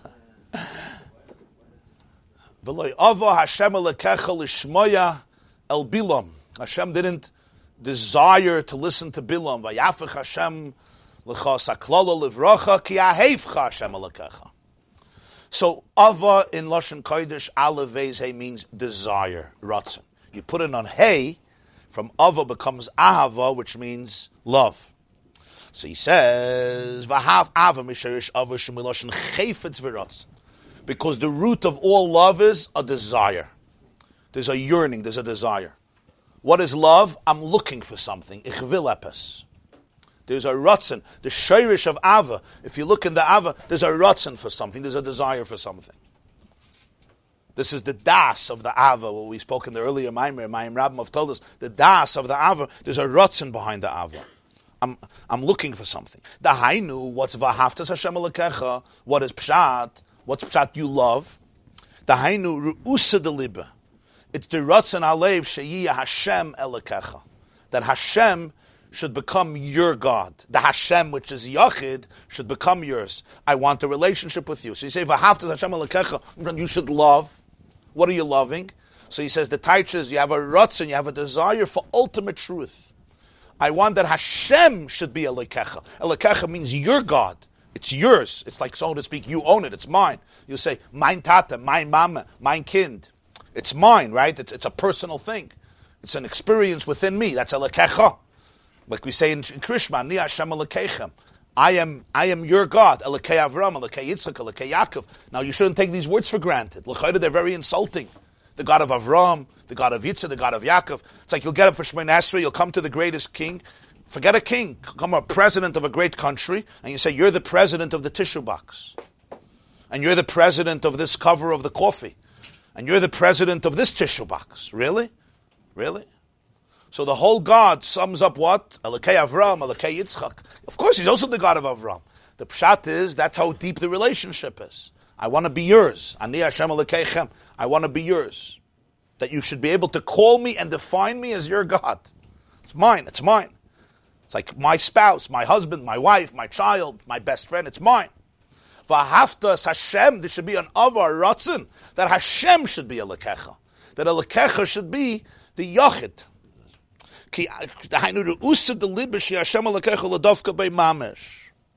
That's the age that comes min a hedyet. This is called hedyet, verstehst? The age that comes from a hedyet is the ava that comes from appreciating the worlds and appreciating God as the core of reality, which then allows you to have an ava to the ultimate, to the yachid, which is beyond the worlds. But that's all coming min hedyet because it's born from the process of ascending the ladder from your own consciousness deeper and deeper to touch infinity, which is beyond consciousness, because it's beyond any conception of any world. World, by definition, means there's something that's experiencing God, and that's all echad, it's never yachid. And therefore, before vahafta, they put in the words Baruch Shem Kavoid Malchusay La'olam Vad, because here it's the Shem, and it's the Malchus that incorporates the Olam, which is an extension of the Echad, and that allows then for the Vahafta as Hashem Alekecha even beyond the worlds. So he says, this arousal from below, as a result, This will allow the light of Ava from above to come on him. Yachol means to be chal, to come down, like a chalois. Lahagdil miduras eisha Ava beliba, enushi. This will increase the fire of love in his heart more than the capacity that the human him, the human himself or herself can achieve. V'shoirish nishmasoi. More than what's koyach enushi, what is the power, the capacity of human, and the source of my own soul. Shehi begeder ugvul v'nivra. Because even if you have the highest neshama, ma, all my spiritual experiences are limited to my shirish on neshama. And every neshama has a shirish. You can't expect that a tree should grow and detach from its roots. The moment you detach a tree from its roots, then you you lose it. It dies. But the tree says, "But I want to expand, and I want to extend, and I want to be taller." Gesundheit, hate, expand, but it has to be with your roots, with your shirish, because that's your chiyus. Every person has a shirish on their shama. We grow from our roots. The difference is by the tree, the roots are under the earth, under the earth, and here the shirish is the other way, right? The shirish is up there, so to speak. It's down there also. But uh, that concept is, imagine that the roots of the tree I remember once, I don't remember where, I, I, saw a building. It's one of these interesting architectural, right, where the building is upside down. Huh? Where did I see it? Huh? Orlando, maybe, right? Yeah. Yeah, it's a phenomenon. So everything is Ahiron Avodas Hashem, that you really have to see it that way. The root of the neshama is above, and we come down. So as much as we grow and we expand, it's always defined by the shirish and neshama. Now that's not a bad thing, that's a reality. Sometimes people are going to places, but it's not their shirish and neshama. Because it's not their shirish and neshama, you lose your chiyus. It's false. Huh? It's not satisfactory. Yeah, it's not satisfactory. The, yeah, yeah, it has its shirish, shirish and neshama. So the avim in a hedyet is defined by your shirish and neshama, and the shirish and neshama is big. And as we know, roots sometimes expand in the earth. They, they, you know, they search for sources of water roots are brilliant, how the roots develop. It's a, that itself is a gadol Hashem mo'ed. Just how a tree, the chachma of a tree, you plant a seed, and the seed knows what to do in order that in 10 or 20 years, in a and it plans it. And it also knows that in winter you have to retreat, you have to go through a symptom, you have to relax. Don't try to be, don't try to fight the weather. Just hibernate, contain your energy, and in the spring you'll already, you'll already emerge. But one of the one of the brilliant and extraordinary aspects is how the roots expand in order to make sure that they're getting all the nutrients, all the nurture that they need from the waters that are submerged in the earth from the rain season. So the shirish haneshama, there's a shirish, but the shirish expands, but that allows me to experience certain things, to know certain things, to feel certain things. And there's a lot of growth in the shirish haneshama, just like a tree. It doesn't have to remain small. But that's all minahediyat. Then there is the fire that comes malmaila, which allows a person to experience something that his Shirish and Hashem would never be able to experience. There's certain truths in life.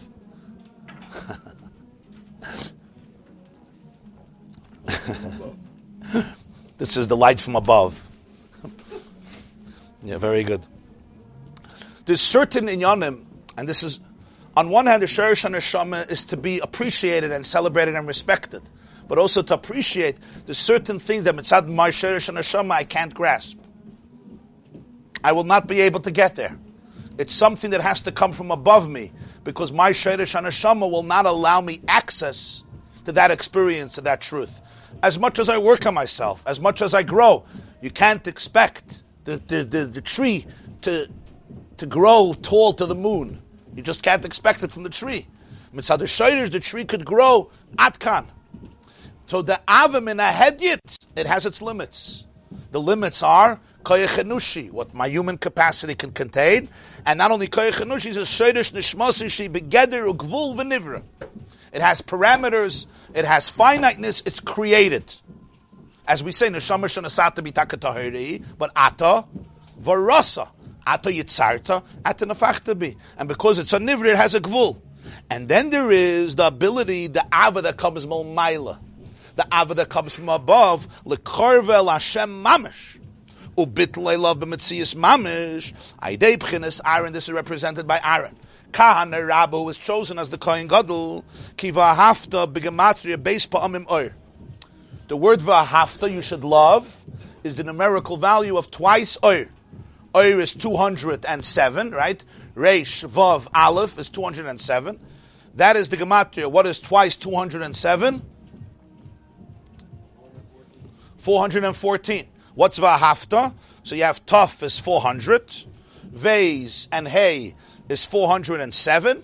Aleph is 8. And then you have another 6, which is 414. So Vahafta is twice Oir. Vahafta begematria base Pamamar. Why? Because the Vahafta always consists of two iris, of two fires. There's the fire that you bring minahedyet, and there's the fire that Aaron, so to speak, who represents the Kohen Gadol, helps ignite, and this is representing the fire that comes milmaila from above. That's the second oir. Vahafta begematria base Pamamar.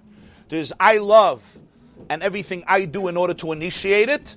And then there's that which is given to me as a gift, like even by a person you have, right? There's that which you create within your own work and your own capacity, and then that which you receive, which you could have never initiated. This sweeps you, so to speak, off your feet and brings you to a place beyond yourself. This is called behetivoy. This concept is called behetivoy. Behetivoy literally means cleaning up. When he cleans up the menorah. But he says, what does this word mean, Behetivoy? Making it good. From the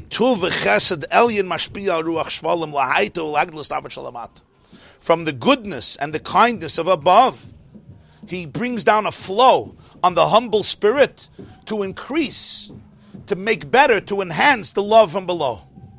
That's called Behetivoy. So as we said, of Aaron Ktoiru Samim. Baboiker, baboiker in the morning, behetivoy. Ubahalois Aaron is Haneris ben Arbayim. Ben Arbayim is Bahalos. So let's see. Achine be'em, as the truth is. Gam isarusa de lasata. Canal. Even the arousal from below. Asher yach boitza adam ladovka by mamish. Even the eish min That the person wants to really connect should be v'avtas Hashem alakecha. Gam zois matas alakimhi. That's also a gift. For a person to be able to have the sarusa de lasata, that's also matana. Even that is also a matnas alakim. Even the ability to be able to find the inspiration within yourself, which is all your own creativity, your own research, your own understanding, your own awareness, that also requires a matnas alikim. It's not enough just to say, this is my soul, this is my nature, this is my characteristic. This is the bahalos. Koyach. Once again, the elyon, represented by Aaron, the Kohen Gadol, chosen by Hashem. A Kohen Gadol has to be chosen that was the mistake of Kairach. So Aaron is the one who gives Kayach in Knesset Yisrael to be Ma'ir. Also this Ava, which Ava, the Ava min ahead, Yidisarus Lasata. Vizel Bein Harbayim, that's why it's Bein Harbayim, which is in the evening. Shehomidas Erev Velaila V'choshech Mitzad Atzma She'ein Be'or. Bein Harbayim represents the midah of evening, night. In other words, there's a darkness where there's no light. Aval midas boiker, shu midas Avram, isha chesed, kama shekosa vayashkim Avram ba-boiker, hu pchines behitivoy.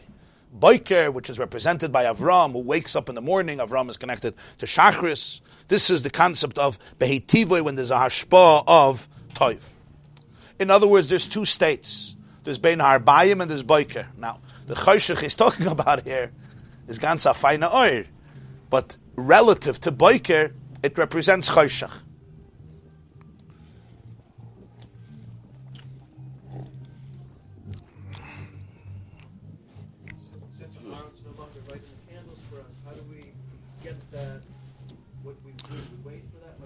You're saying, well, we don't have the menorah now.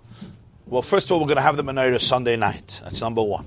So, uh, number two, all the avodas in the Beis Hamikdash, yeah, we daven. It says tefillas b'makom, tefillas b'makom tmidin tikram. The avodas of the Beis Hamikdash, even if they don't exist b'gashmias, but the spiritual idea of the avodah is timeless, as he says in many Maimara. So there's a state of a person that's Bein Harbayim. There's a state that's Boiker. The state of Bein Harbayim is when a person still needs to discover the Ava min Ahedyet. So v'halos arenes haneris ben arbayim, the candle has to be raised up, raised up, raised up from where? Raised up from below to a higher place, because every person is a candle, but a candle may remain extinguished. You can have in your house on the table a candle with a wick. You can have an oil, but it never gets lit up. Neir Hashem Nishmas Adam. The neshama is a candle, but is the candle bright? Is the candle on fire? The potential is there, but you need a match to ignite the flame. And a person could live their life and never find that light. They're not burning. The potential is there. They're looking for things, but their light is not a flame. So that you need a bahalis iron. This is a state of bein harbayim of chayshich, of laila, where one has to be able to discover their passion, their light, their full potential. What does that mean? In, in, in, spiritual language of this mimer, it means to discover your God. It means to discover the echad, to discover your oneness, to discover your fire.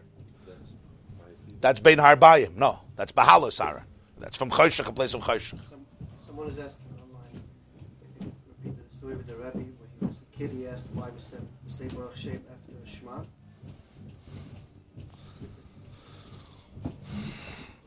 It's not for now. It's it's it's a long discussion. It's a long story. I mean, it's a it's, it's a nice story, but it's not for now. I'll finish with another story though. and then there is Baboiker. Baboiker is the light is shining, the lava is shining, but what is it? It's only minah yet. So now you have Behitivoi, the toiv that comes from the Eshmel Maila, which allows the person to experience an ava beyond his own sharish neshama, to experience a kir of mamish, as it says bittul b'metzias mamish. That's behitivoi that comes in the morning after a person initiated his own experience of ava and love, meaning his own experience of the divine, which is also a matana from Hashem. All avas Hashem is a matana from Hashem. Even the relationship in the head is also a matana that you also need a gift for. You need a gift to ignite even your earthly candle. But then there is the gift of Behitivoi, which is in a time of Boikit. It's already bright. It's a shinshin. There's already a fire. There's, it's light outside. It's not dark. Bein Harbayim is it's getting dark. But Boikit is it's luminescent. It's bright. And now it has Behitivoi Asaneris. Now the Neris receive the Toiv. The Hitivoi, the Hashpa, Milmaila, Vayashkem, Avram, Baboiker, which is not the Eish Min Hedyet, it's the Eish that comes Milmaila, not, the, not rooted in Echad, but rooted in in Yachid from the Yachid himself, so to speak, lifting up, inviting the person, taking the tree beyond its roots, transporting the tree beyond its roots. And we operate on both levels of consciousness. In Jewish spirituality, we operate on both levels. There's the Avoid according to my Shirish, but the Shirish can also be a trap. The Shirish, in other words, for some people, you have to talk about the Shirish because they're so delusional and they're so not themselves that they have to know you have a Shirish and a Shama. You have to be grounded in your shirish and not frustrated by your shirish. A tree doesn't get frustrated. Oh, I want. You know, trees are very respectful of each other if you're familiar with how they work. This is my shirish. This is your shirish. The the Balatanya, um, uh, very interesting. Maisa in after Ma'ariv, after after Hashkivenu, so many Sidurim, many kills say Baruch Hashem la'olam Amen v'Yamen also Friday night, Shabbos, after Hashkivenu, V'shamru b'nei Yisrael as Shabbos. Today, Nachmet Anigin, etc. Yom Tif, also you say from the Shalosh Regalim, Rosh Hashanah, Tikka B'chad Shefer, etc. The Balatanya wrote his own Siddur, his own Nusach. It's based on Sfard and Arizal, but a lot of changes. He had 60 Nuschayas in front of him. So he wrote the Nusach that he felt was the most uh, refined Nusach HaTfilah. And... Uh, and that's called the Siddur of the Balatanya, the Nusach, the Nusach of the Balatanya. It's interesting, a few things he put in, but he wrote not to say it. so one of them is Vishamru on Shabbos. Baruch Hashem Loilam he didn't put in, but Vishamru on Shabbos he put in, and he writes, those who say it, Yeshlam al Mashi Yismoichu. There is, there are good sources for it. But Me'ikir Adin, it's problematic. I think also the Vilna Gaon also didn't say it, uh, Vishamru and, and Baruch Hashem, because there are issues of hefsekim. Between Hashkivenu, between Gal Yisrael and Shmonesi, you're not supposed to have a hefsek. The Gemara says that Hashkivenu you could put in because the Chazal made it as part of Gal Yisrael, Ketfil Arichtadamya. But the other additions, the Balatanya felt that halachically it wasn't the, the, the ideal way of doing it, even though he writes clearly, Yesh Yismach. So Levi Yitzchak of Berditchev was his mechutin. So he once told them, I don't understand. How could you not save a Listen, how could you not save a Vishamru? Mir Vesenach, we know, as B'shas Mezokt Vishamru, Vert a Yirid in Himmel. You know what a Yirid is? Um, a Yirid. Yud Reish Yud Dalid. A Yirid.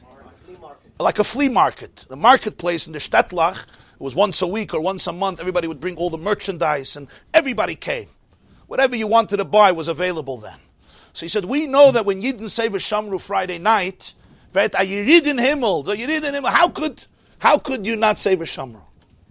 So the Balatanya said, Nish taf yede Yirid daf ich.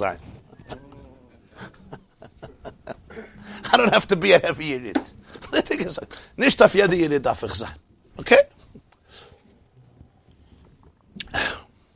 There was a Yid, his name was Yossel Goldstein, Uncle Yossi. He used to do children's tapes. He was the principal of Beis Yaakov in Borough Park. In 1942 or 41, they made the first Lag B'Omer parade in Brooklyn, Eastern Park. It was a revolution in America. Jewish children should, should, should go with tzitzis and yarmulkes in the streets for Lag B'Omer. It was a revolution. So the previous Lubavitcher Rebbe, the Rayatz, he was already pretty ill and paralyzed. He was looking, he was looking out from the window. And uh, so Yossel Goldstein told me, I heard from him, he passed away a few years ago. You know him, yeah, Uncle Yossi from Borough Park. So he said that he was afterwards by the by the previous Lubavitcher Rebbe, and he told him the story with the Blevitzuk of Berditchev, and he said, "Aber by them Yerid is the Alter Rebbe given. by this Yerid of all the children he came, by their Yerid is a given. I'll call upon him. You have to know your Shayrish Hanashama. You have to know your Shayrish Hanashama. That's on one level. It's called grounded. It's it's it's it's real. It's authentic. It's authentic. It's pnimius. You don't chap. You don't chop. A tree doesn't chop. Oh, I see a tree. I like those leaves. Boom, go there. you have to be in your shirish, because if not, you detach, and you're like left with just pustgeit. You have to also believe in your shirish. But here's also the, another nekuda, which is very edel in nekuda, and that is shirish and neshama can also become a little trap and a very subtle form of spiritual arrogance. In other words, it's your shirish, but your shirish brings you to a certain place. And then there's emes, that you're not going to reach through your Shayrish Hanashama. This is Behetivoi. For this, you need an Eish Mamali. You have to connect to somebody and to something that is completely beyond your Shayrish, because your Shayrish itself is Gavaldik Kenyan, but it has its limits. Like every tree has its limits, as tall and as splendid as it is. That's the Vahafta two times the Vahafta two times there. To be able to open yourself up to something that completely transcends you. Now let's finish the last few lines. I just want to finish Parsha Demaim. V'hine, after all this, which l'chayre he said Azay Pshittis, Miza ha'adam. Finally, you know, the Alter Rebbe acknowledges that this Miza ha'adam sheyagia ad haloim sheyagia Aaron Alien. Tell me exactly who is this person who's reaching all of this? Miza ha'adam sheyagia ad haloim. Haloim is still here that we say he's ready for behetivoy for Aaron Alien. Achuai de Torah mitzvahs. But the emes is, this is always his summation, that it's connected to everybody. Maybe not in a conscious way, but through Torah and mitzvahs, it's connected to everybody. Why? Ki neir mitzvah. Because we go back to the mitzvahs and neir, shah mitzvahs nemshachin makam gavoya mo'id naila. Mitzvahs are really rooted in a tremendously lofty place. Ulefichach ein be'em. Back to the beginning of the Maimer, that's why there's no real hasaga in mitzvahs. Hasaga means comprehension, that which you could wrap your brain around. That which you could wrap your brain around is because you could control it in your mind. It fits into your mind. Because mitzvahs are rooted in a place that is infinite, so there's no real hasaga in a mitzvah. The ultimate why of the mitzvah. uh, It's like, okay, fine, we do it, we, we give biurim, we give symbols, we give remazim, we give esbedim, but the ultimate mitzvah doesn't have hasaga. Kemashal Hashem and Hanal. It's like the oil the oil itself. The mitzvah is not something that goes in to be internalized and retained by the person. It remains makif above. Place on you a king. Like a melech that rules over people and they do his will beyond rational. Ki.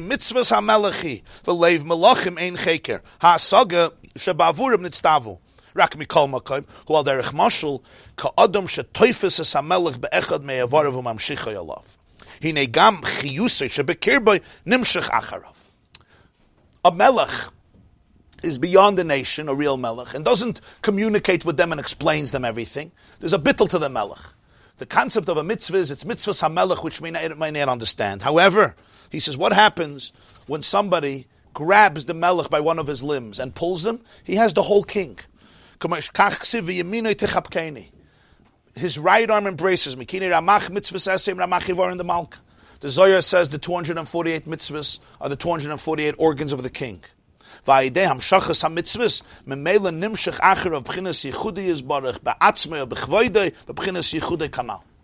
do we mean that a mitzvah is an aver of the king? When somebody takes you by your finger, by your hand, by your feet, they schlep the entire you. Do they understand your personality? Do they know your essence? Do they know your soul? But they have you. Somebody schleps you, somebody hugs you, somebody chaps you. What did he chap? He chapped your lapel.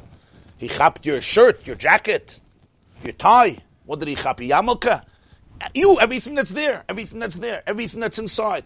Even though your tfisa is only through the lavush, you only have the aver, you only have the chitzonius l'chayri, you have the outer, but inside there, you have the whole person, you have the whole pnimius. So when we say a mitzvah is averim the malkits, the organs of the king is the pshat, that Hashem gave to the Jewish people mitzvahs. That when a Jew does a mitzvah, it looks like he's doing something physical, and he may not even understand everything that's there. He may not experience it. He can't.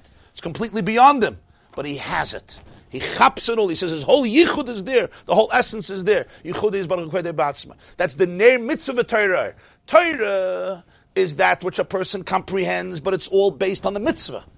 The neir, the shemen allows the earth to flow, like he said in the beginning. If there's no shemen, the earth is going to be extinguished. The whole Torah lives through the mitzvah. The Chazal get excited from the mitzvah. The whole Gilui of Torah Shabbal Peh, the whole understanding is all about the mitzvah. It's all the mitzvah that accesses that fire, that earth. That's the neir, that's the shemen. The neir itself is not something I can light up. It's not something that I can even see the earth. I need the wick for the for the oir because the mitzvah itself is beyond asag, it's beyond time vadas. But through the mitzvah, you have the oir haTorah, and through the mitzvah itself, one has the whole mitzvah of Yachid, even if it's not the experience. So when he says, who is the person who can reach this? The Behetivoi, not only, even the Bahalish is a big madrega, but the Behetivoi, so he says that's the concept of Ner Mitzvah, V'Torah, B'Meila, when the Chazal had to be Masakin something for Chanukah.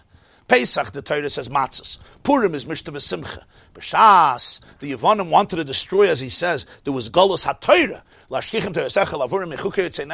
What's the best way to commemorate that Nitzachon of Chanukah, the Nitzachon of Torah mitzvahs? So they decided the best way is Beneris, even though there was a military victory. But the Neris, what does the Neris represent? That a person takes oil, which represents the mitzvah, and then takes a wick, and it's the oil that feeds the flame of Torah, kinei mitzvah Torah, and is the oil that gives the person, the mitzvah gives a person the taste, the experience of the yachid, of the ultimate infinity. This represents the nitzachon of Torah and mitzvahs that happened through, that happened through Torah. I'll just conclude with, uh, with this story. I said, uh, there was a Yid, I met him, his name was Yehuda Avner. He passed away a year or two ago. He was uh, ambassador of Israel to England, I believe or other in other countries. He was a, a, an English Jew, a British Jew, who moved to Israel in the 1940s. He was also a consultant, a yoyetz, an advisor, and a speechwriter for four or five Israeli prime ministers. He wrote a book called The Prime Ministers. Yehuda Avner. So I once heard a story from him that uh. He was a British Jew. He was very close to uh, President to, to Prime Minister Eshkol and Golda Meir and Yitzchak Rabin and Menachem Begin. So he told, I heard from him that he was once by the Lubavitcher Rebbe on a mission from Menachem Begin to report progress about his Camp David talks with President Jimmy Carter in the 1970s. Menachem Begin and the Lubavitcher Rebbe shared a similar worldview when it came to dealing with uh, the Arab states. But then Begin took a different uh, approach, probably due to tremendous, tremendous, crazy, insane pressure from the White House. And uh, the Lubavitcher Rebbe felt he's making a colossal military and political error. Although they remained uh, very respectful of each other, and then Begin unfortunately uh, went into a depression uh, in 82 or 83, and he had to resign or, or whatever. I don't remember exactly what happened then, but uh, his tenure was over. But he was a very, very respectful man, a great man.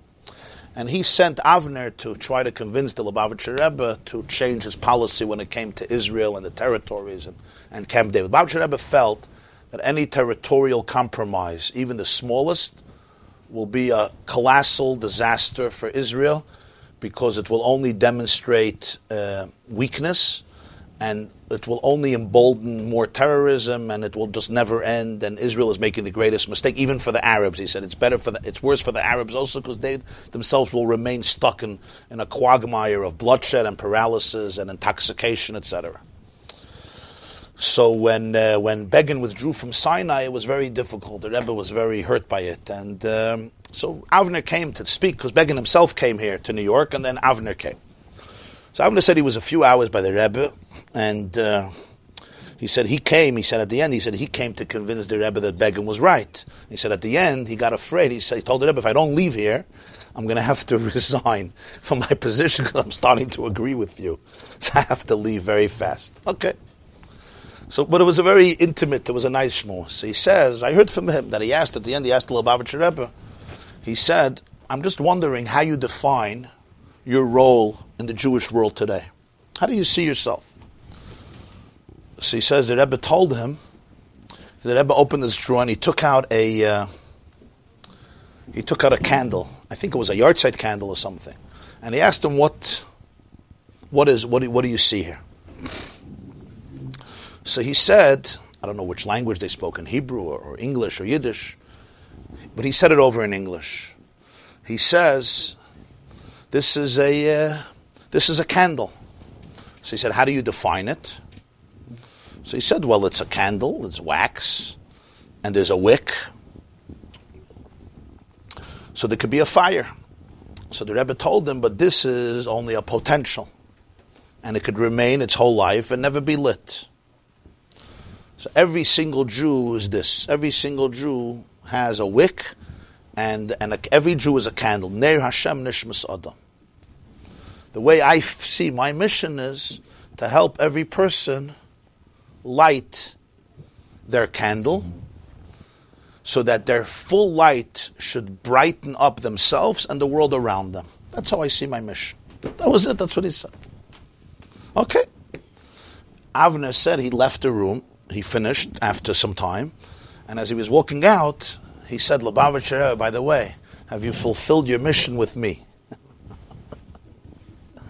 Am I considered a success story or a failure? Because they, would, they were not agreeing. He said, Have you fulfilled my mission with me? Did you light my candle? So the Rebbe said, No, I did not, but I gave you a match. Das is das. okay. Have a wonderful day and a good Shabbos. And a happy Chanukah to everybody. Yeah, next week there won't be Shiurim. I'm away for Chanukah. We're going to resume uh, Tuesday. Tuesday. A week from Tuesday. Everybody have a good Shabbos and a happy Chanukah. Davening is downstairs, right? We should start right away. I've given you a match. What's the negative Rabbi, connotation of somebody asked a Shraga question. One second. B'Tahara is seen as a folly almost. But we see by the, the Hativa, uh, he's it's not in the place of light, the Shraga, the, the candle has a, even an exalted place. Yeah, because Behitivo, it's a matzav of boiker, because he already has the Eish min hedyet. So it's a matzav of boiker. It's a leichtchen. He's not a, he's in a state of Av. But now it's the Eish Maila. And a chanami. Lagabi the Eish Maila, it's going to be Shraga B'tiyara, you're right. No, vada nicht. Mitzvah lahavi min hedyet. He touches hedyet. You understand what he touches hedyet? Von, von the, from the Welt, from the hedyet, von the hedyetschaft. Yeah, in other words, but it's called hedyet because it's, it's, yeah. Yeah. Oh, so Schnee area. Very good. Stam is a Stam father. I don't know. His father's name was Baruch. What's the question? Two questions. Somebody asked a question. Um, how could it be it's from Hashem? Akom min Hashemayim chatzvi Hashemayim. Okay, And the next question good question. Yeah. How is it possible even the person love comes from Hashem also? What? Well, the answer to both is the same. The same. Uh, the same. Uh, the same answer. Hakal b'dei shamayim chutz meir shamayim means he's not saying the person doesn't have to work. He's saying, but the ability for the person to succeed in his work is also a matana from Hashem. There's an internal matana that has to be there. Of course, there's a role for the person to play. Some person sits on the couch, you know, does nothing, and it's going to happen. You have to light the fire. But the ability to light up that fire, there has to be a matnas alakim over there. Uh, the match. Oh, that's what I wanted to say. I've given you the match. I'm not going to light the candle for you, but I'll, I'll give you the match. Now you could take the match and put it out, or you could take the match and put it down and let it burn out, or you could take the match and light the fire. So the But you but you're getting a match, huh? It's the opposite of Pesach Pesach Shalmachim. No, pischuli pesach Shalmachat. You also need me. Even for pischuli chud shal you need me. Then there's ani yaftach lechem ke pischul shalula. So it's not a stira to hakol b'dei shemaim chutz. He's not saying the matana of Hashem ignores or, or, or replaces human creativity. Not at all. Fakert. The matana is the match that allows you then to light the candle. But without that, he says it doesn't happen. In other words, even the smallest level of avos Hashem is also matana from Hashem. Emunah, yira, av, it's always a matana. It's never taken for granted. You can't love even on your own terms. Yeah? If without without without a matana. There's always a matana. Which also which also is a very comforting idea. Because sometimes you're not ready for it. Sometimes a person tries and tries and tries, there's no fire. They blame themselves. Don't always blame yourself. Could be God didn't give you the gift yet. It's a very comforting idea, you understand? I- I'm not, I didn't reach anything. I'm wasting, wasting, wasting my time. Maybe he didn't give you the gift yet. It's not all you. It's not nicht alles there. You can bring you can bring down the gift by learning Torah. Sometimes it's the mic, sometimes it's this. There was a Yid who came to the Baal Shem Tov. He wanted to see Eliyahu on Avi. So the Baal Shem Tov said, Uh, I'll give you a Seder Avoida for 10 years. So he did it. 10 years later, he didn't see Eliyahu on Avi. So he comes back, he says, 10 years down the drain. So he says, not down the drain. He says, I didn't accomplish nothing. He said, you accomplished a lot. He said, what did I accomplish? He said, you became a humble person.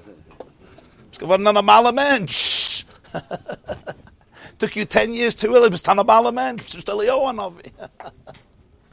You understand? Shayrish ein normaler Mensch. It's also an accomplishment. Yeah. Hashem Elokecha ish oichlahu. Yeah. Amen. You're saying to bring down that gift is by learning Torah, by being involved in Torah. Well, he says the Torah and mitzvahs, you have the king himself. It's like you, you have, have the, you have the king. You schlep him. I only have an aver. The aver has everything. Very good. Amen.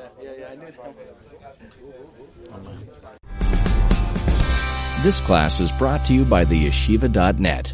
Please help us continue the classes. Make even a small contribution at www.theyeshiva.net slash donate. This class is brought to you by the yeshiva.net. Please help us continue the classes. Make even a small contribution at www.theyeshiva.net slash donate.